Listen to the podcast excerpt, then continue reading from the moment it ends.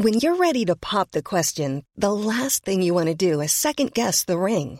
At Bluenile.com, you can design a one of a kind ring with the ease and convenience of shopping online. Choose your diamond and setting. When you find the one, you'll get it delivered right to your door. Go to Bluenile.com and use promo code LISTEN to get $50 off your purchase of $500 or more. That's code LISTEN at Bluenile.com for $50 off your purchase. Bluenile.com code LISTEN. Even when we're on a budget, we still deserve nice things. Quince is a place to scoop up stunning high end goods for 50 to 80% less than similar brands. They have buttery soft cashmere sweaters starting at $50, luxurious Italian leather bags, and so much more. Plus, Quince only works with factories that use safe, ethical, and responsible manufacturing. Get the high-end goods you'll love without the high price tag with Quince. Go to quince.com/style for free shipping and 365-day returns. The Michael Reade Show podcast. Tune in weekdays from 9 on LMFM. To contact us, email now michael at lmfm.ie. Thursday morning, the 18th of November. Good morning, with much debate and discussion from now till 11am. This is Michael Reade on LMFM. COVID 19 surges once again, bringing with it sickness and death, the fear of overwhelming the health service, and an opportunity to treat people who are sick with conditions other than COVID lost. We are back in a crisis, and not just here. It's a similar situation right across Europe. Almost 2 million cases of COVID 19 were reported in Europe last week. 2 million new cases in just one week. A terrible week by any standard. The most in a single week in that region since the pandemic started. Worse still, Almost 27,000 deaths were reported from Europe, more than half of all COVID 19 deaths globally last week. 27,000 lives lost in Europe in just one week. COVID 19 is surging in countries with lower vaccination rates in Eastern Europe. But, and as you very well know, it's not just Eastern Europe that is experiencing a surge right now. But also in countries with some of the world's highest vaccination rates in Western Europe. Ireland, with 93% of uh, the population now vaccinated, is at the top of that list. It's another reminder, as we have said again and again, that vaccines do not replace the need for other precautions. So, why is coronavirus so virulent here when the vast majority of us have been vaccinated? The World Health Organization has been consistent in what it has been saying about vaccines. Vaccines reduce the risk of hospitalization, severe disease, and death, but they do not fully prevent transmission. That certainly is true, and that's why the government this week has had to review what COVID restrictions apply. Some European countries are now reintroducing restrictions to curb transmission and take the pressure off their health systems. Dr. Tedros Adhanom Ghebreyesus, uh, the Director General of uh, the World Health Organization, the message from the WHO is vaccines reduce the risk of hospitalization, severe disease, and death, but they do not fully prevent transmission. So, what can we do? We continue to recommend the tailored and proportionate use of testing, masks, physical distancing, measures to prevent crowding, improve ventilation, and more. And get vaccinated when it's your turn. Every country must constantly assess its situation and adjust its approach. That's uh, Dr. Tedros uh, speaking in Geneva. Let's go to Dr. Ilona Duffy, who's a GP based in Monaghan and uh, the medical director of NEDOC. And uh, a very good morning to you, and thank you indeed, as always, for joining us on uh, the programme uh, this morning. we're in a very serious situation, it seems, and the potential for an even more serious situation as time moves on. And as we were hearing there, as has been the case since the outset of this pandemic, the answer is in our hands, kind of thing. Yes, Michael, unfortunately, none of this is good news and hugely disappointing, not only for the general public, but for us as medics who really had hoped that we would have control on this virus and be able to return not only to normal living, but obviously uh, return to normal health care. But um, even here on the ground, having had two weeks of no positive tests this week, we're starting to see a rapid rise, not only in those presenting with COVID type symptoms, but those also um, testing positive. So it's of grave concern, and again, as I said, hugely disappointing. Mm. And it's going to get worse. There's no doubt about that at this stage uh, because there's people who have COVID and don't know they have it yet. In the next two weeks, we'll see those figures come about. But it's what people do between now and then that will hopefully bring down the figures two weeks after that, I take it. It is. I mean, this time last year we were in, in a situation that we thought was bad because we could see our rates were high and we knew that Christmas was coming. We were worried about people gathering and people travelling more. I think this year, it's while we're vaccinated and while we're seeing high levels of people who are vaccinated and we've started seeing the booster program really get underway, we are unfortunately seeing that rise in hospital admissions. We are continuing to see people testing positive, including those who've been fully vaccinated and also those who've had COVID before. So really what we've learned from this is that the vaccine, which we had hoped was going to offer, you know, more or less full, not let's say full protection, but definitely reduce our rates of transmission, definitely reduce that spread of the disease, hasn't been able to do that fully. Yes, as, as, as already been stated, um, it will reduce hospital admissions and the, the risk mm. of severe illness for those who are vaccinated. But there are people who are immunocompromised, there are people who are older where the vaccine has waned that bit quick, quicker. The immunity that they got from it, and unfortunately, they remain at higher risk, and therefore, these are the people, along with those who are unvaccinated, who will be hospitalised. Okay, well, the modelling is bleak. Uh, they're talking about more than 12,000 cases a day. That could go up to 15,000 cases every single day. Uh, that would result in a thousand people being in hospital in two weeks from now, uh, up to about 1,100 in hospital uh, later in December, going up uh, to 1,250 people in hospital uh, and uh, then to 2,250 people in hospital the week before Christmas. That's a, an awful lot of people in hospital at any time of the year, but in the run up to Christmas when people want to get together, that's a, a dreadful situation uh, to contemplate. And 200 of those could be intensive care. In fact, it could be actually worse than that. They're saying in a worst case scenario, it could be 450 people in intensive care. That is shocking to my ears. How does it sound to you?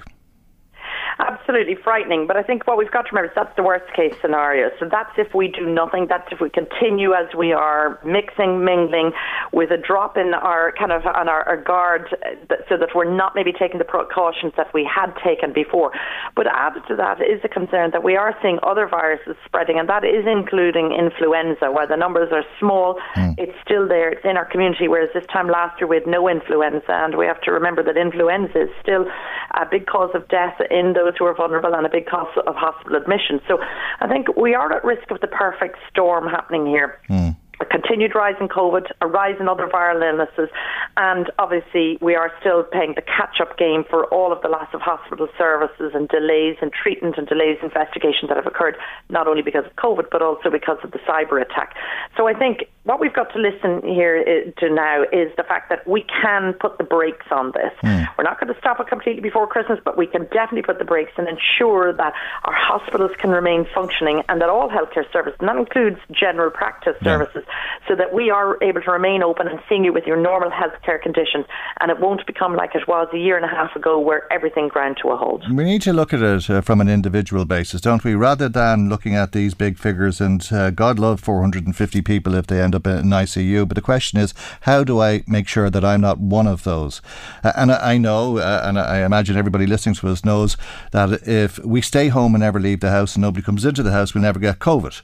Uh, and it's the same with the flu, isn't it? Uh, uh, and a common cold for that matter. it's also the same if you step outside of the house and you don't come into contact with people, or if you do come into contact with people, that you keep two metres apart and that you wear your mask and that uh, you make sure that you wash your hands and cough etiquette and all of these basics. Uh, and these are the things that we're being asked to remember to do so that we don't end up uh, on that list uh, of people, however many it turns out to be, who end up needing to uh, get assistance to breathe and so on.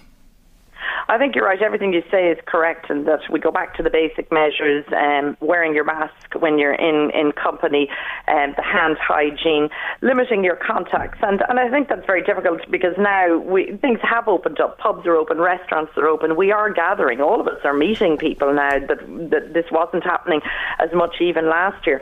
But I think there are certain things we can do. We've got to remember that any respiratory symptoms whatsoever, whether you think it's just a mild cough, whether you think it's just mild sinus congestion or a once off temperature, if you have any of those symptoms, you must restrict your movements until you've had a COVID test and we can be sure that you don't have COVID.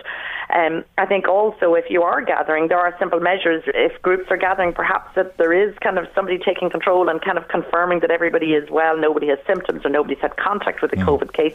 And perhaps people could think about using antigen tests. I mean, we've been slow to use these and there is, to you know, we're going to see more of a rollout of them, especially for those who are close contacts. But they're easily available to people. They do not replace the PCR test. So if you're symptomatic, an antigen test is not enough, and there's no point going buying them in your chemist or asking your chemist to do them. You need the PCR test. However, if you are having a gathering and you are worried, especially if you have contact with people who are vulnerable, it may be worth considering doing an antigen test on everybody who's gathering on that day. And that may also help pick up a small number of those who are asymptomatic and have enough of a viral load to have a positive antigen test. Okay. Um, if uh, we are better being kept apart from each other, uh, have we uh, taken a, enough action? Uh, the government uh, this week has uh, put a, a, curfew on pubs, uh, effectively closing nightclubs, of course, but 12 o'clock and home to bed. is that enough, or should we stop going to the pub? Well, I think when we hear that the nightclubs are talking about opening earlier, um, I think it kind of shows that none of this is going to work. We're hmm. having large gatherings, we're having concerts, we're having big groups gathering, even in our cinemas. Now, I know there's a limitation that you have to have your COVID vaccine cert, so that at least is going to help. But the reality of it is, we're seeing thousands of people gathering tightly packed together mm. in unventilated um, environments, and it can only mean one thing. We know that amongst those thousands, there will be some people who, unbeknownst to themselves, or perhaps beknownst to themselves, they've, they have symptoms, mm. but have decided it's not COVID, who are attending and unfortunately will spread this virus. But should there, should there be COVID certs elsewhere, like gyms? I mean, surely it'd be safer uh, at a movie, especially if it wasn't well attended. You could keep your distance, keep your mask on, wash your hands, and all that. Where you may find that impossible to do in a gym, and we did discuss that on the program yesterday. But it, it, it's hard to uh, balance it in your mind why you need a COVID cert to go into a cinema when you don't need it to go into a gym or a chipper or a hairdresser or anywhere else for that matter. Well, I think a gym where you're going to be running, you're going to be sweating, you're going to be breathing more, and therefore spreading a virus because we know it spreads so easily and it's mm. aerosol spread from our breath, from our spittle. Um, it is a n- no-brainer for them not to force, uh, you know, COVID yeah. certs. There absolutely should be COVID certs for you to be able to use the gym. And we've just got to get back to this. There are still far too many people that we're coming across in our surgeries who are unvaccinated and um, really don't see that they need to be vaccinated. Mm. And I would say to them, this isn't about your personal health. It is about the health of those around you who you may infect and who, as a result, may end up really ill. So I think we have got to make it uncomfortable, unfortunately, for people uh, who aren't vaccinated and make mm. them realise that they have, we're well, doing that's this. It. I mean, if they go, if, sorry for cutting across you, uh, Dr. Yeah. Duffy. If if they go into a, a, a library why should the librarian get COVID because they didn't get vaccinated? Uh, uh I mean, it's very hard to understand why we're not looking for COVID certs everywhere, if not almost everywhere. Well, we know that in other countries they've introduced mandatory quarantining for those who are unvaccinated. I'm not suggesting we're going to go there mm. with hmm. that, but I am going to suggest that, you know, really you can't get into a restaurant, you can't get into a pub unless you've got a COVID cert.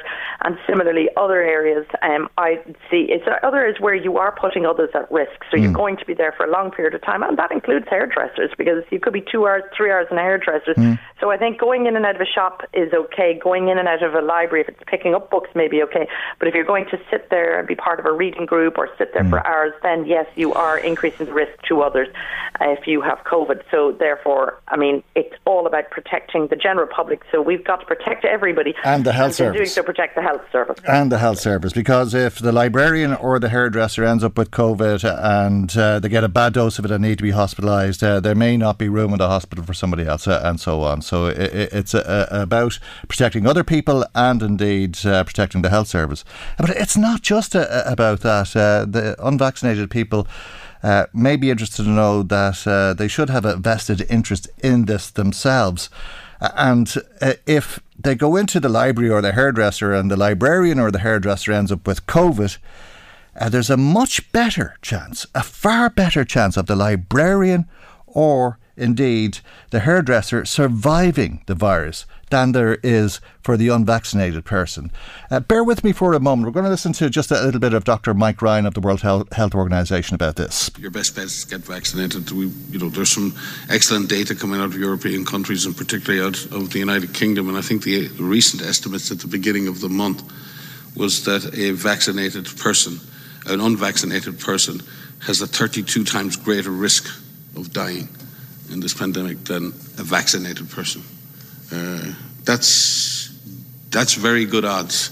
Uh, if you just want to look at that in terms of something that enhances your chance of life, so you know, make that decision if you can go out and get the vaccine because not only will that help the health system cope, but it will protect you uh, and your family. So, vaccination and getting vaccinated if you're a high risk or vulnerable person, older person, is absolutely critical at this point, point in, in any of the European countries. 32 times.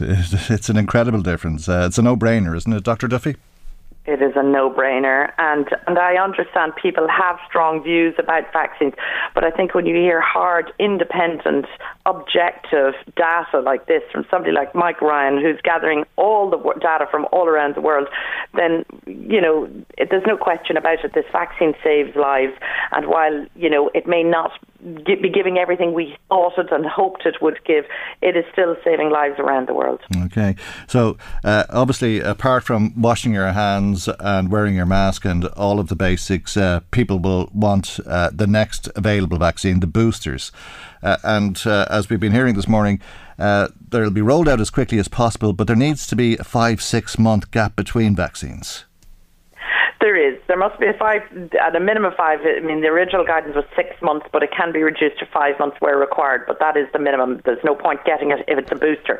And the only caveat to that is those who are immunocompromised are getting a third dose. It's actually not called a booster. It's called a third dose because it's felt that those with severe um, immunocompromised disease aren't able to build up enough of a, of a kind of immunological response, and they required a third dose, and that's done after two months after their second dose. So it's a little different. The, those people won't be called through their GPs; they will be called through the hospital services. So, and that's probably where they got their first dose. Mm. I suppose what I'd say at the moment is there's lots of talk about the vaccines and the boosters. Um, our priority is to vaccinate those who are very high risk, and that is our over 80s, our over 70s, and those with underlying health illnesses to date, the over 70s and over the 80s have been done by your GPs, mm. and many of you will have been called. If you haven't had a call, it's probably worth contacting the GP surgery at this stage. Um, some GP surgeries are closing their surgeries to, to, you know, for the full day, a day a week to do with this. Other surgeries like ourselves are doing at the end of every day, so we'll be a bit slower at doing it, but it means we're able to continue normal surgeries and ensure that we're seeing people with other things. So I think if you haven't heard anything and you're over 70, it may be worth just a quick ring to the GP mm. surgery and they'll advise on that. For because those who are over 50, we've been advised that they will start to be vaccinated. Yeah. I would ask you, wait, don't be you know, don't mm. go rushing for it yet. The vaccines have to be distributed. You will be able to access that vaccine both through the vaccine centres, through GPs, and through um, pharmacies. But again, we haven't been given those extra supplies as of yet. So our priority is to give it to those who are most vulnerable. Okay, so everybody over 70 who would have got one of the mRNA vaccines uh, should be entitled to a booster now. Uh, yeah. Because it would be six months since they were last vaccinated. Now, that won't be the case with a lot of the people over 60 because they'd have had the AstraZeneca yeah. vaccine and probably got it in July or August or after that, and it'll be the new year before they actually. But uh, remember, are, they're covered, they're protected yeah. until then. We mm. know that the real data showing is that the, the, immunity really starts by six months to wane. Mm. So I think up until then, you still have good protection, and we're giving you that booster after that six months. And you know, people might say, well, why not give it to me sooner? Well, the data is showing this is the best way to do it. So I think this. Mm allows that spreading out, it allows that boosting later, and you'll get a better immunological response. even though, even though it's waning now. Well, it's waning, but yeah. um, it wanes from the moment you, you know, within a month okay, of getting okay. it. But again, it's still offering enough protection. Remember, kind of all of this is based on the hard data that mm. is coming from other countries, countries like Israel, countries like the UK, who were ahead of us in the game with regards to the rollout of the vaccines. So, in many ways, because we're a step or two behind, we're also benefiting from the evidence and the experience that they have. Okay, it seems as though there's some people in their 50s who may get uh, booster vaccines very, very soon uh, and well ahead of those those in their yeah. 60s because they got the Johnson and Johnson vaccine or the Janssen vaccine. And the Taoiseach was telling his parliamentary party meeting last night that they're probably going to give a booster vaccine to people who got the Janssen vaccine three months after they actually got their vaccine because it's just a, a one shot vaccine. Okay, I, so I missed I missed hearing that, and I, I, can't really comment on that. But I mean, what I would say is I would be guided by um, the the vaccine advisory mm, and NPHET, yeah. NIAC, mm-hmm. yeah, and I think look, let's be guided by them. Let's follow them. We have enough vaccines. That's the the big message, and they will be delivered. Okay, well, hopefully you won't see too many of our, our listeners in uh, the coming days or, or weeks, uh, for that matter, and they'll heed the advice uh, that you've uh, given to all of us uh, this morning. And thank you for that. And indeed, thank you indeed as always, for joining us on the programme today. Thank you. Thank you. And that's uh, Dr.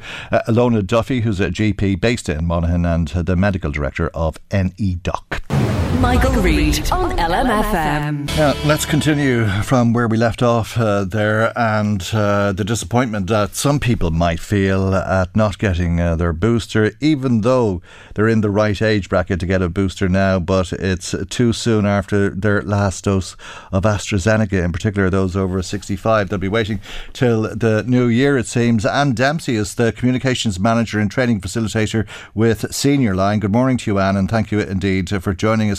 I guess people are hoping to be able to get a booster soon because we're all hearing that our vaccines are waning and we know that the virus is very virulent and a lot of people are, are falling very sick with it.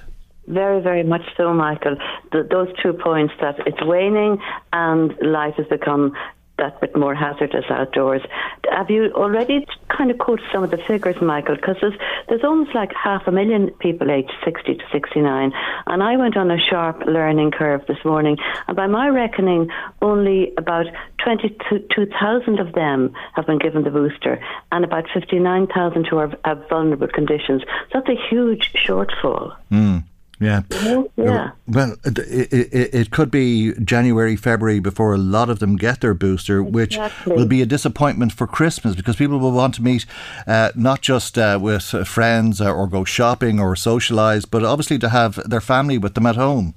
Well, this is it exactly. That's what I've been thinking too. I mean, they're unlikely to be clubbing madly until 6 a.m. Well, they can't anyway, not to go home at midnight. but like they would mm. be, these are people in the mainstream of life. These are family people, parents, grandparents.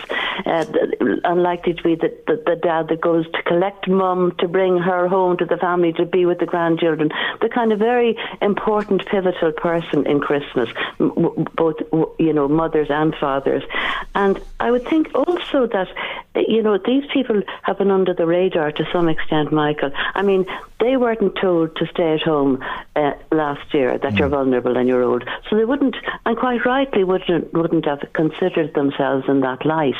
So you know, suddenly now having the feeling of vulnerability might be, uh, you know, more than anybody else, might be rather new to them. Mm. Uh, another interesting figure is uh, that the number of deaths from COVID would be ten times higher than it actually is if we weren't vaccinated. And we just heard Dr. Ilona Duffy tell us uh, that even if you have to wait till the new year, that's because you have vaccine in you and that it is giving you some level of protection. But you've, yeah. whether you've got two or three doses of vaccine, you've got to do all of uh, the things uh, that we've been told from the outset, yeah. and it is yeah. very, very tiresome, isn't it? And, and Christmas is so counterintuitive yeah. to that, isn't yeah. it? Oh yeah, yeah. Kind of, you know, not being close, up close and personal, mm. and loving and kind, and you know, being with people face to face at that mass. I mean, it's a family context we're mainly mainly talking about, and also work. You know, I mean, these people are, are, are working. You know, and uh, yeah, no, it's it's it's a kind of it's come out from nowhere to some degree. Yeah, and it's, it's a whole new thing to be to be thinking about and worried about. And I was listening to I don't know who was it, but well, somebody saying that um, some of these people Uh, the other side of the coin is that rather than being worried and kind of taking precautions, they're a little bit flahool with themselves and thinking, and some of them have refused booster, thinking that they that no, I somebody the kind of a quote, oh, well, I mm. need to get my hair done more now. Whether that's apocryphal or not, I don't know. Mm. But I can understand that this group haven't up to now considered themselves more more vulnerable than anyone else. You know, they haven't associated themselves with the over 70s particularly mm. because they weren't publicly in that way. Yeah. You know, Yeah. so it's a whole new thing for them to take on board to some degree. Isn't Yeah, it? yeah, it certainly is. Uh, and uh, it's come out of the blue, as you say, on one hand. On the other hand, it's here we go uh, again. And Tony Yeah. Holohan telling us to cancel uh, some of uh, the plans that we have uh, for socialising over Christmas. Uh, people would have seen on the news yesterday, hotels and restaurants and all of uh, the like are, are getting an awful lot of cancellations. Uh, and uh, the Irish Independent reporting today that it's some 475,000 people between 60 and 69 who got the AstraZeneca in July or August uh, who will have to wait until the new year before they get the next dose. But King, Professor Kingston Mills, we're, we're, we're, liberal with our quotes here, quoting all the experts, Yeah. said that uh, he kind of made the point that he thinks, you know, he, he asked the question, would it be, you know, damaging in any way to conflate those few months and, and give it to them now? Um, and he, he seemed to think that it would be both safe and effective for them to, to have the, the booster. But the Yeah. point about it is then, you know, um, it, seems to be, dis- you know, I mean, I think I'm sure everyone is doing their best and working flat out, but there's a lot of people to get through in a short space of time, even if they kind of. Yeah, and, and it's very urgent. I mean, they're talking about 450, 500 people in ICU over Christmas, and that's why they're talking about bringing the army in to help with all of this. Yes, Um, but I know an awful lot of people, and are you hearing from people on Senior Line uh, who've said, I don't know why they're opening the nightclubs and the pubs and all that, I, I, because it's so bad, because it's everywhere, because I'm hearing about it uh, next and up the street and around the corner, and all my relatives uh, seem to know somebody who has it at this stage, I've decided I'm just staying home. Are you hearing that sort of thing? We are, and, and we're hearing we're hearing that, and kind of accompanied by a lot of sadness and depression. Mm-hmm. You Think, imagine if you're someone living on your own, and mm-hmm. Christmas is a bright light, and that going to see your children and your grandchildren. And we're also hearing from people on the other side. They haven't invited me yet, and I don't know whether I'm invited. And I'm not quite like it's all. Mm-hmm. It's all very very difficult. Yeah, we're hearing, uh, you know, Christmas already casting a huge shadow over people, what they can look forward to or not or if it's going to be just d- more of the same dark stuff. Okay. Yeah. difficult. Dreadful, Really, dreadful. yeah, it really okay, um, people might want to talk to you. The senior line uh, opens in about a quarter hour, uh, 15 yeah. minutes from now. Um, free phone number 1800 80 45 91, and then it'll be open till 10 o'clock uh, tonight, 10 to 10 every day. Uh, 1800 80 45 91. And thank you as always for joining us this morning. That's Anne Dempsey, Communications Manager and Training Facilitator, facilitator with Senior Line. Michael Reade on LMFM. Now to a bitter row between the Taoiseach Micheál Martin and uh, the leader of uh, the Labour Party, Alan Kelly. Been here a while, a few years, uh, and I've never come in here and accused anyone of telling porkies, let alone the Taoiseach. Um, I did ask you about schools uh, yesterday, as I'm very concerned about them, genuinely concerned about them. Uh, my colleague Aodhán Ó Ríordáin has been articulating this for some time, and I did speak to you afterwards after Taoiseach's questions, and I said they would be additionally affected by the new five-day rule. I have young kids, my wife's a teacher. Um, and your reply to me was, no, teachers are exempt. You know that. This wasn't a total, I know you're very annoyed about it, right? Because you messed up. This wasn't a total misconstruction. Wasn't a total misconstruction. You even denied we had a conversation in here, which makes you look rather silly, considering there's a video of it. So, Taoiseach, in your reply, because I'm not going to dwell on it because we have more serious things, if you want to call me a liar, call me a liar. Um, you messed up and you had to reverse immediately, which I'm glad you did because teachers, SNAs, and early year worker, years workers can't be treated differently.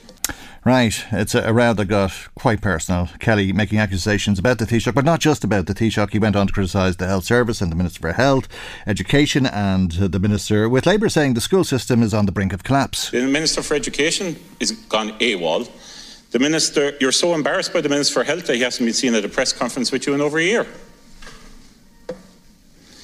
This morning, the Minister for Education said antigen testing will be operational in schools by the end of the week. Can you confirm this is going to happen? Now, the Taoiseach didn't take this lying down. I've been in the House longer than you. And um, you learn something every day.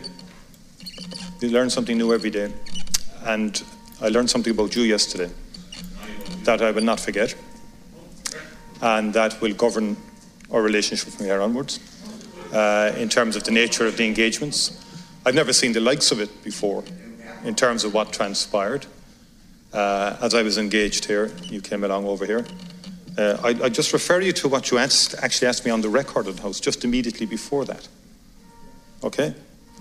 And it's about given the complicated RSV cases, cause cases, I presume, will the government consider prioritising frontline workers such as Gardaí, retail workers, transport workers, most of all teachers, special needs assistants, SNAs, early year workers for boosters, primarily so that the school system does not fall over?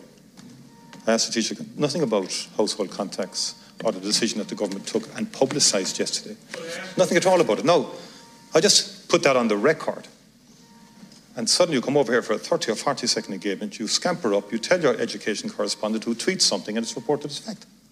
It's extraordinary. Anyway, look, we leave it because I don't think the if public. If you want to call me a liar, I think the call situation, me a liar. I'm just putting it straight now. I've learned things. What's the difference between I've learned things out, and I'm going to. misconstruction? If you have, look, misconstruction. I never. You're not denying very clear. those words. I am. Never said those well, words. misconstruction. You're But in any words. event, never said what you construed that I said. But it's a completely. And I, I said I rang you afterwards to make it very clear to you how I regard the interchange. You can't do things like that through the chair. But I want to say, that's what you did. if I may say so, uh, the issue is we're four and a half thousand cases a day. On antigen testing, we have expanded the use of antigen testing.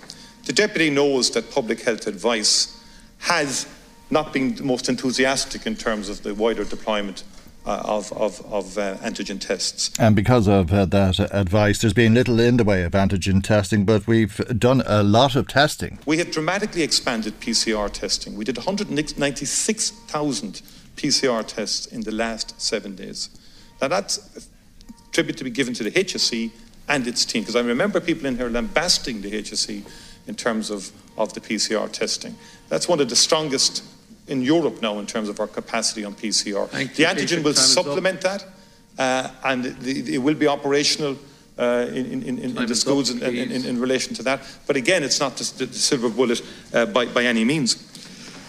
Deputy Kelly. Taoiseach, you're also the Taoiseach that said the banks wouldn't be weren't bailed out. And your your threats and roaring down the phone and threats in here don't don't bother me. I'll let the public decide who they believe. I think we already know. Well, what you don't know is this, and you don't seem to be getting it, is this is Groundhog Day for this country. People around the country are so worried. I'll give you one thing: you're consistent in your inconsistency anyway. And with that, the gloves were off again. You're not. You're being populist. Give the boost. Give the boosters to everybody, except The teachers. Through the chair and stop. Keep the schools Keep open. your voice down and The calm it down. Cool it. No, you cool. The bottom line is this: NIAC have advised the cohorts who should get the booster. Why? Who's in the ICU department? sir? Who's in the ICU at the moment? Immunocompromised, okay, unvaccinated, uh, people with underlying conditions, and older age cohorts. Who are most at risk? Older age cohorts, immunocompromised, people with underlying conditions. The advice is that they need the booster before anybody else. We've been through this before, and I had it in this house before. Give it to this group, give it to that group, give it to the next group. It's all popular stuff. It courts the group, it courts the sector. But the most effective You know thing we can do, the most effective thing we can do is to do it in accordance with the medical advice and the public health advice and those who advise on immunization, which is to give it to those who need it the most first. There you go. That's uh, Micheál Martin in uh, the green corner. The fella in the red corner was Alan Kelly. Michael Reade on LMFM. Now let's uh, return uh, to that uh, spat uh, that we heard. It was very personal, wasn't it, between the Taoiseach and the leader of uh, the Labour Party uh, before the headlines uh, there. Michael Brennan, political editor of uh, the Sunday Business Post, is on the line, and uh, there was a, a lot of very strange language uh, that we heard used between the two. But this uh, might summarise it best, Michael. Cool it. No, you cool. Bottom- cool it. It's just hard to believe, isn't it, uh, that two leading politicians, two party leaders would be talking to each other the way they did. Uh, I suppose the first question is who's telling the truth because two people have two very different versions of the same story and both can't be right. Yeah, Michael, it's like one of those uh, maybe Japanese films where, where you know all the characters can tell you the, the their version of the story, and then then then they'll put the three versions beside each other and, and let you decide yourself. So in this case, I, I was in the Dáil for that row between Alan Kelly and, and Taoiseach Micheál Martin. Both of them are utterly convinced that they are they are correct. That Micheál Martin believes he never said teachers should have an exemption and be allowed to stay home from school if they were a close contact of a say a pupil who had who had COVID. Whereas Alan Kelly believes that Micheál Martin told them they they could get an exemption and go into school uh, even if they were a close contact. Um, the, one of the best possible explanations I saw was from Miriam Lord today in the Irish Times, where she said the the phrase "no teachers are exempt." Can be changed if you put in a comma. So if you say no teachers are exempt, that's one meaning, and if you say no teachers are exempt, it is a totally different meaning. So that mm. that's uh, Miriam's uh, supposition. And if she's right, both stories, both versions of uh, the story can be right. Well, you you'd know, Michael, from your time in the media and broadcasting, how how just one one sentence or or one one quick conversation with someone, if you if you take it at your first impression, it can have one meaning. If you actually listen back to it and, and see what was said in detail, you actually get a completely different impression. Mm. And the context here was Alan Kelly had been asking the Taoiseach about, you know, boosters for teachers. Will they get brought up the queue? Micheál Martin was like, no way, we're not doing that. We're sticking to the schedule that mm. NIAC have, have set down for us. And then they had this brief now famous or infamous 30 second conversation between themselves as Alan Kelly passed where Micheál Martin sat in the Dáil. Uh, I didn't see that, and so I, I certainly can't say what was or wasn't said. But it was one of those quick conversations, and, and when you have quick conversation with someone, you can either get the right impression or the wrong impression, and that's that's where the confusion has, has mm. come out of. Yeah, nobody else heard it. It seemed it was off microphone, so both uh, are sticking to their corners. So, as I said earlier on, uh, Micheál Martin in the green corner and Alan Kelly in the red corner. Uh, and that scrap follows a, a, a, scrap that took place earlier on.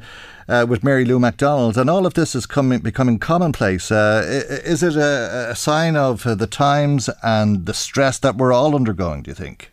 Yeah, I think it is. I think the, the, the you know there's a collective feeling out there. I think it's fair to say that everybody thought we were, with the help of vaccinations, able to resu- resume some level of normal life.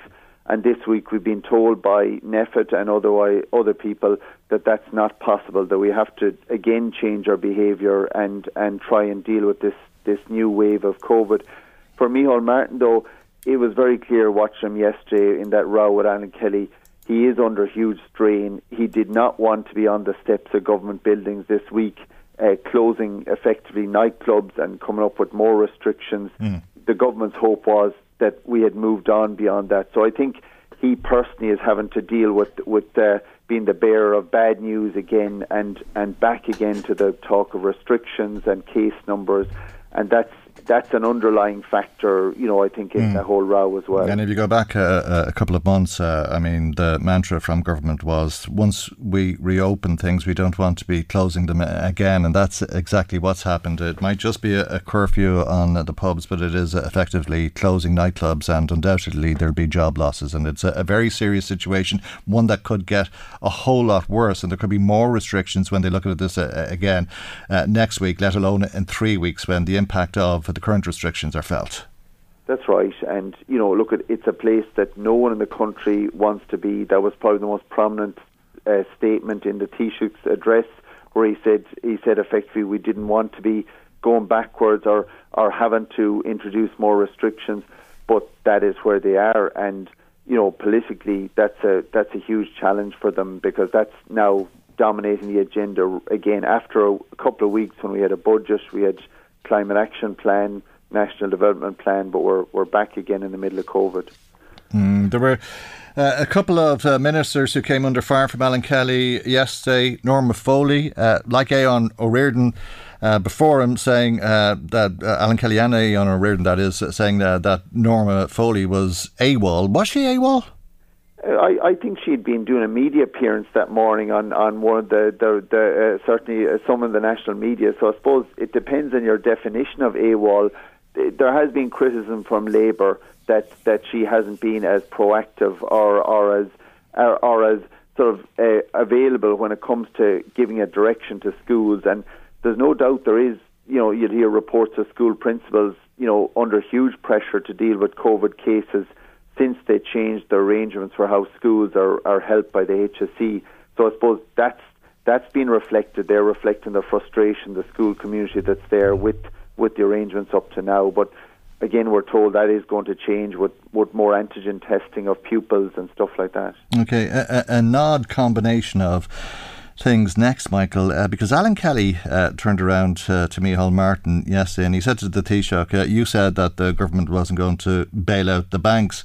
He also had a, a, swipe at Stephen Donnelly, the Minister for Health, and he suggested that Micheál Martin was so embarrassed by Stephen Donnelly that he hadn't uh, allowed him to appear at a press conference uh, or not together with him at least for a year and a half, I think he, he said. And uh, the Fine Gael parliamentary party meeting then heard last night uh, uh, about uh, the bank bailout and an interview given by Dermot Ahern and Noel Dempsey when they said there wasn't going to be a bailout uh, days before the bailout happened. Uh, and uh, Senator Mary, Mary Seery Kearney was comparing that to an interview that Stephen Donnelly gave last week. in which he, he was saying we're not going to go back to working from home or, or extend the COVID certs. Yeah, I, I, I have to say, I, I think just on a direct comparison, you know, that's a bit unfair in that, you know, eh, to, not to get too deep in the history of it, but Dermot Ahern and Noel Dempsey will maintain to this day that they, they said there would be no bailout because they were told by Brian Lenihan, the late Brian Lenihan, that that, that wasn't going to happen, and they gave that in good faith. But mm. you could argue maybe they sh- they should have known better. With COVID, with Stephen Donnelly, there's no doubt he's been under fire, but but I can say to you, genuinely, ringing ministers last late last week, there was very little anticipation of what would happen that that did happen this week with restrictions announced. So I think Stephen Donnelly was genuinely given a position as the government believed at the time, and then they got these appalling figures and projections mm. from NPHET, and they had to change. So you know, it's a very colourful analogy and, and makes Stephen Donnelly look bad, but I, I, I wouldn't uh, agree with, with, with that version of it. Hmm. Uh, yeah, uh, it's just that uh, I know that uh, the day before Stephen Donnelly gave uh, that interview, uh, that uh, NPHET gave a press briefing, and at that press briefing, Tony Holohan was saying that he favoured the idea of the COVID certs being extended uh, to hairdressers and to gyms, uh, which didn't happen, and also the idea of working from home. Yeah, look, some of the the the, the IR director Stephen Donnelly, I think, is is also being fueled by there's a new book out from Richard Chambers, mm. a, a Virgin Media journalist, about the the state's handling of COVID, and there are several stories in that book about dissatisfaction with Stephen Donnelly, you know, the Taoiseach taking charge of COVID 19 and, and relegating him to second place. So I think that's also the wider context of it. And look, there's no no doubt Micheál Martin has been the lead on COVID, but you know when Leo Varadkar was Taoiseach, he was also the lead on COVID. Maybe Stephen Donnelly, there's no doubt he's not as good a communicator as Simon Harris was mm. when he was Minister for Health, and that has has weakened him. But but I think that's that is the wider context where some of the the, the remarks about Stephen Donnelly are coming in. Okay. Mary Seery Kearney's remarks as well won't won't improve relations uh, between him and, and Fine Gael. No, I'm sure they won't. Uh, uh, it's a, a, very stressful time for all. One thing I think I'm certain of uh, is uh, that both you and I, Stephen Donnelly, Micheál Martin, and all ministers and members of government, and indeed the entire population, not just of this country but further afield, are fed up to the gills with this virus and the impact that it's having on our lives. what uh, is different between me and any member of government is that I wouldn't do their job for uh, a million years. Uh, certainly not now, uh, because they're getting it from every angle, aren't they? I mean, there's all this pressure about why are you closing down, why are you going backwards, uh, and so on. And on the other hand, then you have so many people saying, why aren't you doing more? Why aren't we going into lockdown? yeah, you're you're, you're going to see a you know a reopening of all those arguments, and and it's much more difficult for the government now because you know people can legitimately say say you asked us to take the vaccines, we responded to an unbelievable degree of ninety percent plus vaccination, and now you're asking us to get a booster as well and to change our behaviour, you know, as well. So that's a difficult sell to tell people, look, we we did it in the best intentions at the time it hasn't worked as, as well as we hoped. Now we have to change our plans again. But but unfortunately, as, as people would know themselves, you know, best laid plans and all of that, that that does happen, and, and it's just it's much harder to get the national solidarity with the flick of a switch as maybe that we were able to do in the past year and a half when when all of this was newer. Okay, we leave there for the moment. Thank you, though, as always, for joining us uh, today, Michael Brennan, who is uh, the political editor with uh, the Sunday Business Post. Peter is in Drogheda. Peter was on the phone to us, and he says impose further restrictions now. Uh, just like uh, we were talking a, a minute ago uh, about there's people who are coming down on both sides of this, and Peter says, let us have some sort of Christmas. Impose the restrictions now and get on top of it. I feel that people are no longer paying much heed and will only reduce uh, their social contacts if there are restrictions in place. There are big events still going on and people attending, yet workers are being told it would be advisable not to have a, a Christmas party. It's all very confusing, mixed messaging, says Peter, and he wants a lockdown. Uh, Tommy says, if you've had COVID, do you have to wait six months uh, for the booster? Can you clarify that please. Uh, the HSE says, Tommy, that if you've had COVID since you were vaccinated, wait for six months before you get a booster dose. So I take it that that is yes. Um, Jerry Floyd emailing us saying, listening uh, to the discussion with Dr. Ilona Duffy this morning, and he says both of you appear to be suggesting A, we board up uh, our doors and windows, and B, head to Glendalough, find a cave, and become hermits.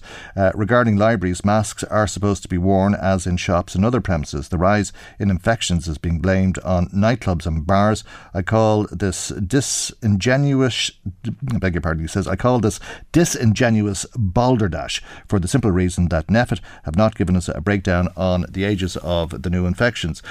Uh, I think they have, Jerry. I think it's across all ages. Uh, there's been a significant increase. I don't have them in front of me now, but we certainly heard uh, uh that last week at uh, the NPHET press briefing, except for the over 80s, which had gone through the roof, but they have come down because of the boosters, and the boosters are taking an impact. And the thing is that if you're allowing uh, non vaccinated people into shops or, or libraries, uh, they are more uh, contagious, and uh, quite often you'll find uh, if uh, they fall into that category uh, of I won't get vaccinated, they won't wear a mask, and they will say, "Oh, I'm exempt from it," and all that sort of stuff, and people have problems with them. Anne in Drogheda says she thinks the Taoiseach and the government should be ashamed of themselves. She feels they're messing around with people's lives for the sake of the economy. In her opinion, there should be a lockdown until this wave passes. Her husband is not well, and she's terrified of him having to go into hospital in case he, in case he catches COVID because she she fears he wouldn't survive it. We need to get the infection under control. And she says the welfare of people should come before anything else. Thank you, Anne. Uh, just come back uh, to Jerry's comment actually as well. Uh, another idea, uh, another reason maybe uh, for asking people uh, to have COVID certs m- more than masks, to have COVID certs to go into libraries or hairdressers or so on is so that people feel I need to get vaccinated uh, and give up that nonsense and get vaccinated uh, because they can't go to the library or they can't go to the gym or they can't go and get a bag of chips or they can't go uh, to a museum or whatever it is that they want to do. They can't do it because they haven't got a COVID cert and they can't get in. Uh, they can't get a haircut and you'd be able to identify them then very easily with all the messy hairdos going around the street. The non-vaccinated, uh, dirty people that they are would be very visible uh, because of uh, the fact that they couldn't get their hair cut. I think there's a lot of merit in that. I'm not sure what you think, Jerry, but uh, thanks for your email and thanks everybody who has been in touch with us today so far. Michael, Reade on LMFM. As you know, the Church of Scientology is behind the Narconon Trust, uh, which has been planning for some time to set up a, a drug rehabilitation centre in Ballivor. It has uh, the green light for that, uh, receiving planning permission through the Court of Appeal. Uh, Peadar Tóibín is uh, local TD in Meath West and chairperson, uh, uh, he's also the leader and founder of uh, the Aontú Party. Good morning, Siobhan Tóibín, and thank you indeed uh, for joining us. Uh, I'm just reading off uh, the running order here. You're the chairperson of uh, the Save Navan Hospital campaign. So maybe we'll talk about that first before we talk about the Narconon. Uh, drug Rehabilitation Centre uh, because you were to meet with the Minister yesterday, as were all of uh, the TDs in County Meath about the hospital, and the Minister had to pull out. Do you know why or when that meeting will be rescheduled? Yeah, so it's it's an incredible thing that the government had decided with the HSE to close the A in E um, and that's led to the massive response by the people of Meath, where 10,000 people took to the streets in a fantastic day uh, and a show of people power just about three weeks ago now at this stage. Um, and the, the, the, the Tánaiste, the Taoiseach and the Minister for Health has been promising this meeting with local TDs for a long period of time. He has met with government TDs, but he hasn't met with myself uh, or the other opposition TDs in the county as of yet. So yesterday we turned up um, on, on Teams um, to attend the meeting. Uh, and just as the meeting was to go ahead at five o'clock, we were told that the, the minister wasn't available. And indeed, I understand that the other minister uh, in, in the county, uh, Helen McEntee, wasn't available. Uh, I understand as well. Um, and that was a, a, a, big shock to us because obviously this is a serious crisis. It's a, the most important piece of health infrastructure we have in the county. Mm. It's been promised for a long time, and the meeting didn't happen. And I will say just one but thing. But do, do, you know why? Uh, sorry, sorry. We were given no, given no no reason. Mm. I do understand, obviously. Mm. Well, government ministers can be very busy and very busy all of a sudden, of course. Yeah. The, the country is in a crisis yeah. at the moment. That crisis is is in large part circling around the, the, the, the health service. So I have no doubt that this is a difficult time for the minister to get time. And uh, and, and listen, we're going to be logical uh, around this, uh, but we weren't given a date. Uh, for another meeting as of yet. But listen, anybody out there looking at what's happening in ICU uh, around the country uh, has to ask themselves a question: What were the HSE and the government thinking in trying to close down the A&E and ICU beds in Navan just a number of months ago. Okay, well, the government will say that may have been a decision that was taken by the board of the HSE, but the minister has paused it, uh, and uh, it's not a, a, decision that the government supports yet, anyhow.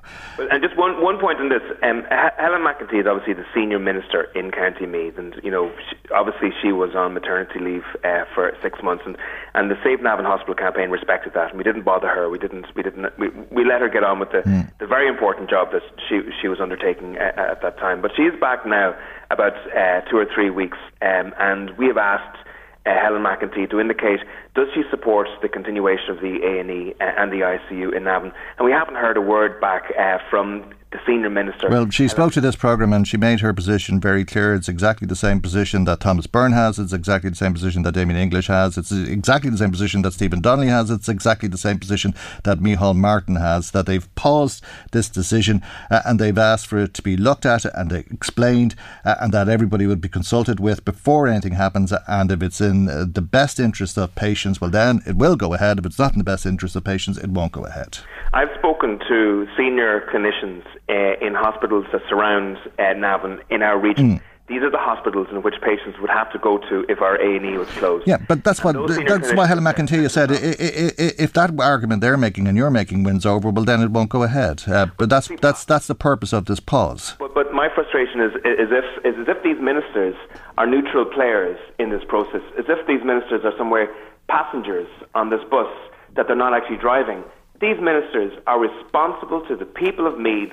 I know that, but what they're saying to you is that there are other experts who have a different opinion, and they're going to listen to all of those opinions, weigh them up, and come to a it, conclusion it, it, and make a decision. It's, it's, very frustrating because it's not like that we've come to this out mm. of the blue. This is a crisis that's been looming over our hospital for years, mm. if not a decade at this stage. Okay. Like it, it, okay, but all I'm saying to you is that uh, that, that Minister McEntee has made comment on it, and she said exactly what all of the others are saying. So, which is basically wait and see, and we let somebody else make the decision. Well, no, I don't think that's fair. I think it's wait uh, and see uh, what everybody says, uh, what the opposition TD says, that the opposition TDs are consulted with, uh, and that everybody comes together and looks at this, and then a decision will be made. Well, I would prefer if the government TDs did like Charlie Flanagan did in County Laois, stood up without equivocation for the future of the hospital, fought at cabinet level for its survival, and made sure it was there for the people of Meath in the future. Okay.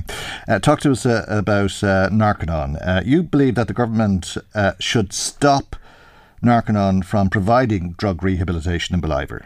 You know, this is a big blow to Ballivor, and it's a big blow to, to uh, patients who need residential drug rehabilitation as well. Um, I put a parliamentary question into the Fine Gael Minister for Drugs uh, a, couple of years ago in relation to was there any evidence to say that the treatments delivered by Narconon, the Church of Scientology, uh, was beneficial to uh, patients? And the Department of Health was, was very straight. It said that there was no evidence uh, to suggest that the drug treatment programs provided by the Church of Scientology meet any of the criteria set out by the HSE. Uh, now, I asked the, the HSE and the Minister, would they get involved in, in regulation of these types of uh, residential drug rehabilitation centres? And they gave me a big flat no. Um, I asked, would there be any uh, would, would there be any inspections uh, of the regimes that are happening so that we would be able to protect these patients? And they said absolutely no. So, like, they have no interest or uh, um, engagement at all with residential drug rehabilitation centres in this country that do not receive HSE funding. That means myself and yourself, Michael, tomorrow, if we wanted, we could actually set up a residential drug rehabilitation centre and we could deliver any regime we want. And the HSE and the Department of Health would feel that they have no responsibility. um, What's your concern? Because you're talking about people who are trying to stop or help people to stop taking drugs. What's your concern about that? My, my concern is that, there's, first of all, there's no evidence that the work that they are doing is, any, is, is of any benefit. Is there any evidence that it's uh, harmful? Well, th- my concern is that 80% of people presenting with substance abuse suffer from anxiety, they suffer from depression, and they have backgrounds of trauma. And I have spoken to people uh, who have been in these uh, locations internationally uh, who have had very, very negative effects, who said, first of all, that they were given no uh, psychiatric supports in their times of difficulty uh, when they were coming off um, uh, these drugs in these locations. Um, and I, I, I absolutely believe that we shouldn't be uh, governed by the absence of evidence in relation to protecting patients who are so vulnerable. We should be confident that we Okay. have the evidence that the, the, whatever treatment they're getting Okay, but you're, you're, you're not presenting evidence there. You're giving us hearsay, anecdotal uh, conversations uh, that you've had uh, with people who have had what they say is a negative experience, and you're always going to get that, particularly with people coming off drugs. What, what I'm saying to you is, Is there evidence, though, that there's any harm to what they do? listen, what I'm saying to you is, we shouldn't allow for drug rehabilitation centres to function just on the basis of a Wild West system. They should be able to prove that their system is effective and protective of patients. And what the HSE is saying very clearly, on one hand, they can't prove that, that there's no ev- ev- evidence of effectiveness in these locations. But on the other hand, the HSE is just shrugging and saying, well, we don't have a responsibility anyways to, to inspect the, these locations.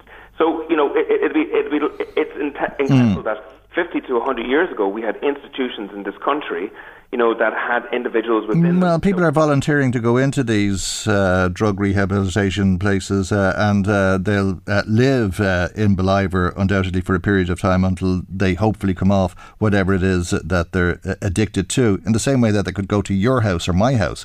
Uh, uh, you're not suggesting that the HSE would say, uh, no, you need to be regulated uh, if you want to get your brother or your cousin or your uncle or whatever off drugs. I'm just saying, well, like it, it would be absolutely incredible if myself or yourself set up a drug rehabilitation centre tomorrow, uh, and the HSE said they had no evidence that it was effective on patients whatsoever. Mm, But would it be harmful? I mean, if you were trying to get somebody off drugs, would, would, would it harm them?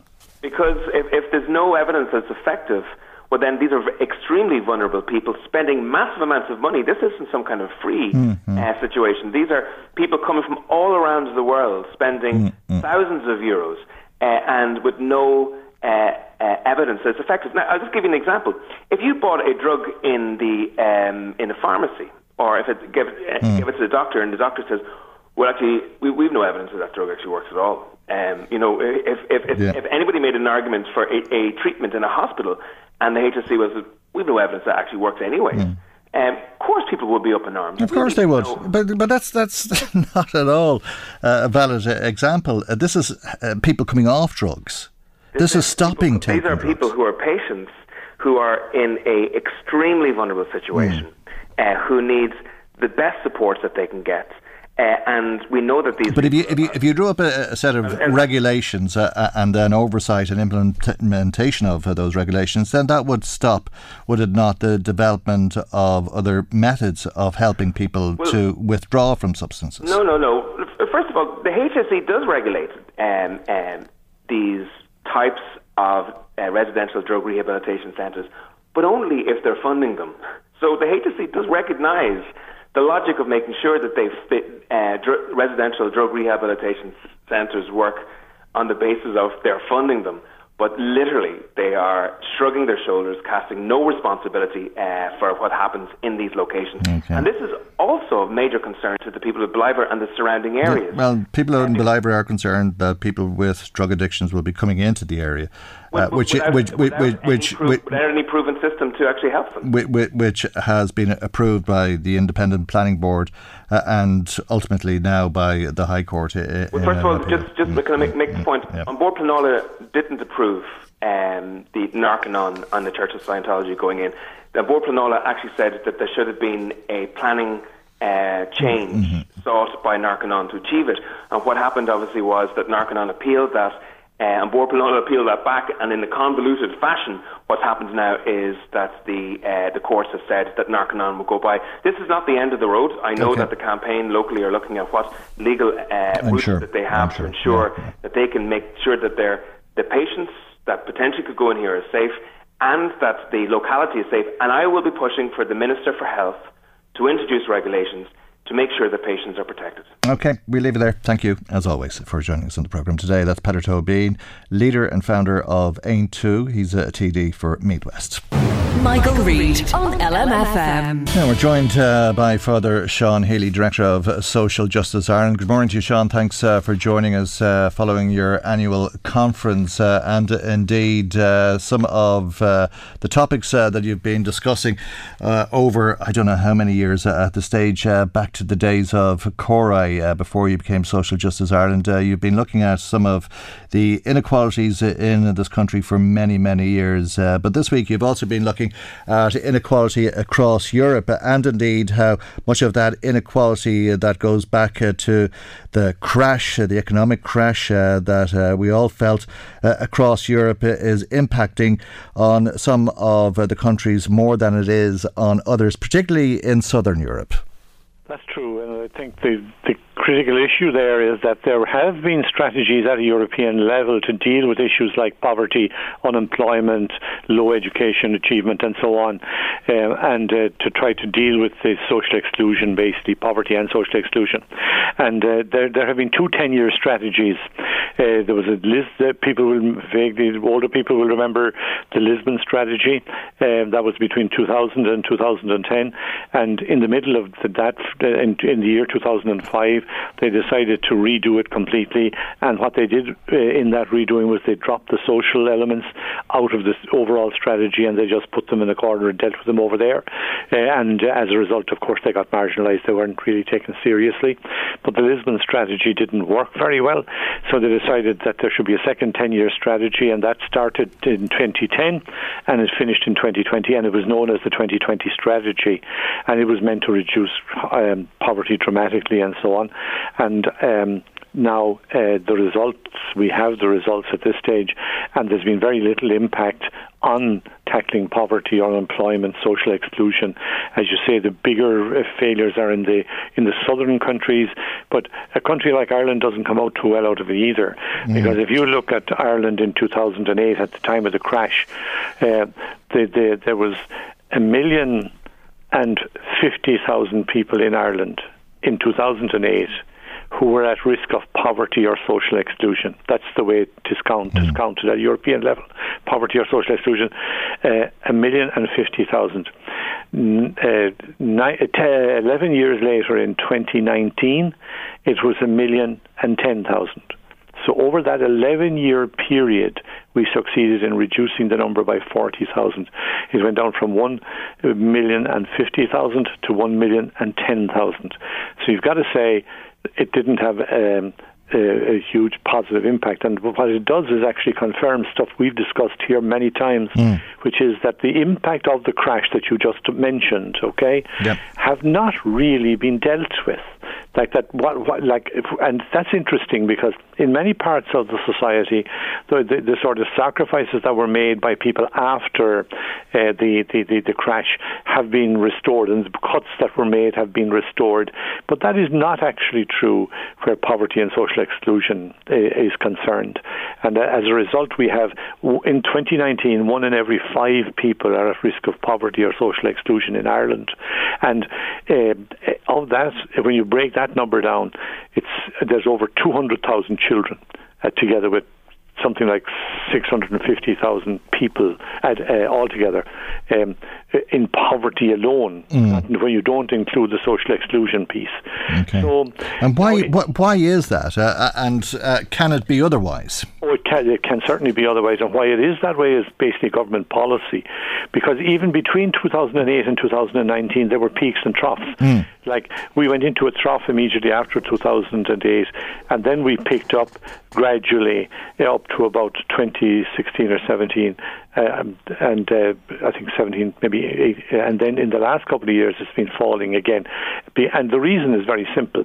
When you look at what makes the difference to actually tackling poverty and social exclusion, the critical issue not the only issue, but the critical issue is um, the income that people receive into their hands. Yeah, but does that not base on uh, uh, re- rewarding people for what they do, that you're rewarded for work, for example, uh, uh and you're less, you, the reward is less if you don't work, uh, uh, and you're rewarded more for certain types of work than you are for other types of work, and that might be based on your education, for example. That's correct, and, and that's perfectly okay, that's perfectly fair, but there are two qualifications.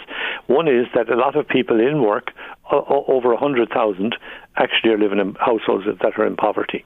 So, like, despite the fact that they have a job, uh, they don't actually get out of poverty, and that's because of low pay and uh, also because of they they don't have full time contracts. Or but they're, they're earning more than people who are out of work, are they? But they are earning mm. more than people who are out of work. Mm. But the, the other and piece there's a, there's a ladder that they can climb and choose to climb, or choose not to climb, or choose to educate themselves, well, or choose not to educate themselves. That's true. I, I, I, don't know how much the choice is there because uh, uh I think, and most people that.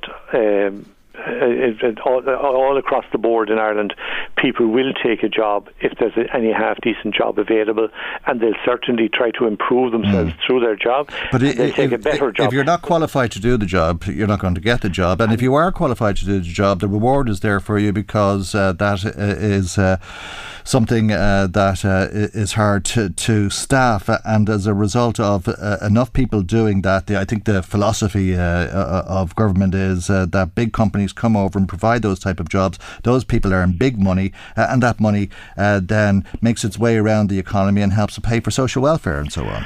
And up to a point, that's true, but only up to a point. Uh, there, there are many people earning a lot of money uh, who are doing very well out of the current economy. No problem whatsoever with that. The, the, the, the problem is that there's a lot of low paid jobs in the economy as well and that that is not a situation that is all that positive, if you like. Um, when you think about it, there's a lot of people who have very low pay, who have precarious work, and who, whose contracts are, are poor, and who who are finding it quite difficult to to sort of get into jobs at the same time. On one level, there's jobs there, and people uh, the government says it won't renew the PUP because there's jobs out there people can take. But as you pointed out, you have to have the qualifications to get the job. You won't get the job mm, without qualification. But there's one other piece that's very very important in, in going to, to, answer your question about how to ex- what explains this this uh, sort of process of uh, troughs and peaks that we've had since between 2008 and 2019, and that has to do with welfare payments. Mm. And the critical issue, like for people who don't have a job, is the welfare payment, or uh, like uh, older people their pension payment, putting all of that, all those state payments, if you like, into place.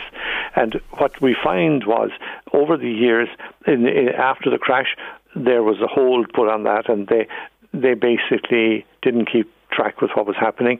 Then there was a pickup on that um, through sort of early years of the uh, of the last decade. But then in the last uh, three years, there's been a, a, reversal of that in the budget because what's happened? There were there was two years in which there was no increase uh, that was 29, the budget of uh, 2020 and the budget of 2021. There was no increase whatsoever in social welfare. Mm-hmm. And the budget of 22 now, they're going to give an increase in the basic core rates of 5 euro a week, but inflation will reduce the value of the welfare payment by more than 10 euro a week. Mm-hmm. So that means, in effect, that the value of the welfare payment, which is the core payment for people who who aren't in employment uh, is going to go down, uh, like old age pension. You're not even you're not even running to. You're not even standing stand still. still. You're going you're, backwards. Yeah, okay. exactly. All and, right. that, and that's the challenge. And that I suppose what I'd be saying is it's critically important now that Europe doesn't fail for the third time because what we were looking at yesterday was the next 10 years. And mm. in the next 10 years, the, Europe is talking about this European Pillar of Social Rights, uh, which is a kind of a developed version of 20, the strategy 2020 and so on. Mm-hmm. But the danger is that they'll make another mess of it. And that 10 years from now, we'll have had three 10 year strategies without having any impact on poverty and social inclusion or exclusion and uh, uh, unemployment and mm. so on. And that's an issue that we need to guard well, against. They won't get to 2030 without a, a, a, lack of suggestions from Social Justice Ireland. Anyway, well, that's, for, that's sure, for sure, anyway, Michael. That's okay. for sure. All Thank right. you. Thank you indeed. Father Thank Sean Healy, Director of Social Justice Ireland. Michael Reade on LMFM. And to a couple of uh, people who are in crisis, uh, let's hear about uh, their situation. Independent uh, councillor in County Meath, Alan Lawes, is on the line. You found uh, this couple sleeping rough last night, was it, Alan? Yeah, good morning, Michael. Uh, I got a message from the couple, and it reads like this Me and my partner really need some help, Alan, as we are sleeping in a barn. I won't say the small town outside Navan. I've uh, handed in all our paperwork to Meath County Council. Uh, there's all we need. The nights are getting colder and colder. One of us is going to end up severely sick. We are trying to get help with emergency accommodation. Any help would be much appreciated. So, myself and, and another volunteer, uh, Declan, drove out to the nor- or drove out to the town last night, and we met the couple. And basically, they have been in touch with the council. They filled out the form, and the form for housing, Michael, is a fairly complex form. They filled out the form, they handed it in the first time, and it needed further documentations, which they got as well, and they handed in yesterday. And um, they also they were told by the council that they get a phone call back, and they never received that phone call.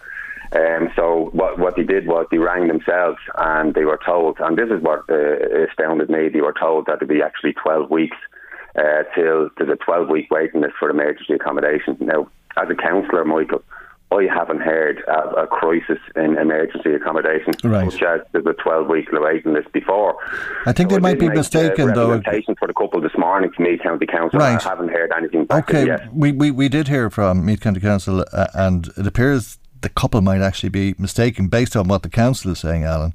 Uh, they're saying there isn't uh, a 12 week waiting period for emergency accommodation, that the reference was to uh, the statutory requirement of a housing authority to process and issue a decision in respect to an applicant's social housing application, something very different, which I imagine uh, you're talking uh, about B&B uh, accommodation, that sort of thing, or hotel accommodation, but they're talking yeah, about a 12 week yeah, wait for social housing, though.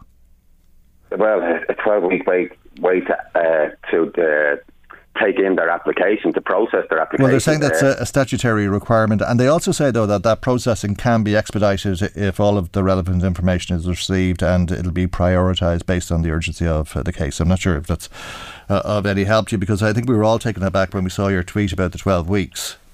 Yeah, well, I mean, again, I was with a fellow volunteer, and we did ask twice because, yeah. in fairness to Meath County Council, while I would agree that we do have delays, and I've complained about delays before yeah. between me making a representation and, and uh, a person being accommodated, that can take a few days and sometimes up to a week. Mm. It was unprecedented when I heard there was 12 weeks, and I did ask and checked again. And I did put it in representation to the County Council. I'm, ju- I'm, ju- I'm just being handed this, by the way, um, so uh, I'm only bringing you the information as I'm getting it, and I hope that it, it's uh, good news uh, from your point of view that it's not actually And 12 again, weeks. yeah, for- again, Michael. Look, if, if there was, if there was Mm. the reality, if the reality was there was a twelve-week waiting list, it would be an absolute crisis. If they clarified that to you this morning that it was the process, the housing application, that's fine. I mean, I will come back to the show, Michael, and let Please you know do. when these, Yep. Couple are actually given emergency accommodation. Because as Mm. such, then the reality is that they're. They have uh, put in their application this week. They've asked for emergency accommodation, and a few days have gone by, and they haven't been assessed as yet. Did you say uh, they're sleeping in a barn? Did, sorry, Alan, did you say they're sleeping in a barn?